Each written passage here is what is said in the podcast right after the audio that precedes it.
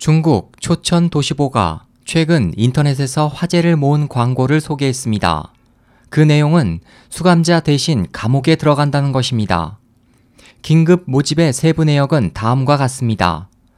수감자 대신 5년 7개월간 복역할 25세에서 30세 남성 1명, 보수 320만 위안, 약 5.9억 원, 입소 전 선불, 절차는 준비 완료, 수감 중 곤욕을 치르지 않음을 보장함. 황당한 광고 내용이지만 왕빈성 전 해일웅장 경찰은 대리 수감은 확실히 존재한다며 특히 교통사고의 경우가 많다고 말했습니다.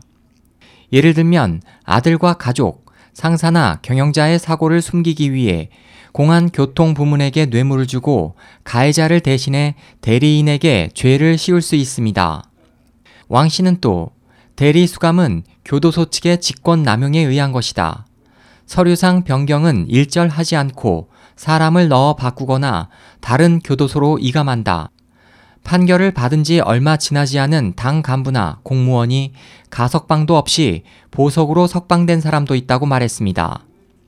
왕 씨는 대리를 세울 수 있는 범죄자의 조건은 인맥, 권력, 돈을 가진 사람이라며 이러한 불법이 통용되는 것은 불건전한 사법 체계, 허술한 감독 관리, 그리고 사법보다 힘이 있는 권력 위치에 서는 것이라고 덧붙였습니다.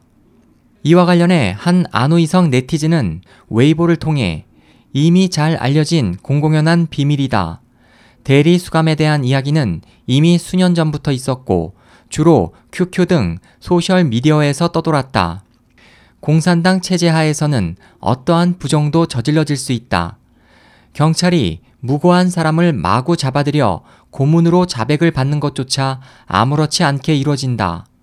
대리 수감은 부정, 비리의 일부에 불과하다고 말했습니다. SOH 희망지성 국제방송 홍승일이었습니다.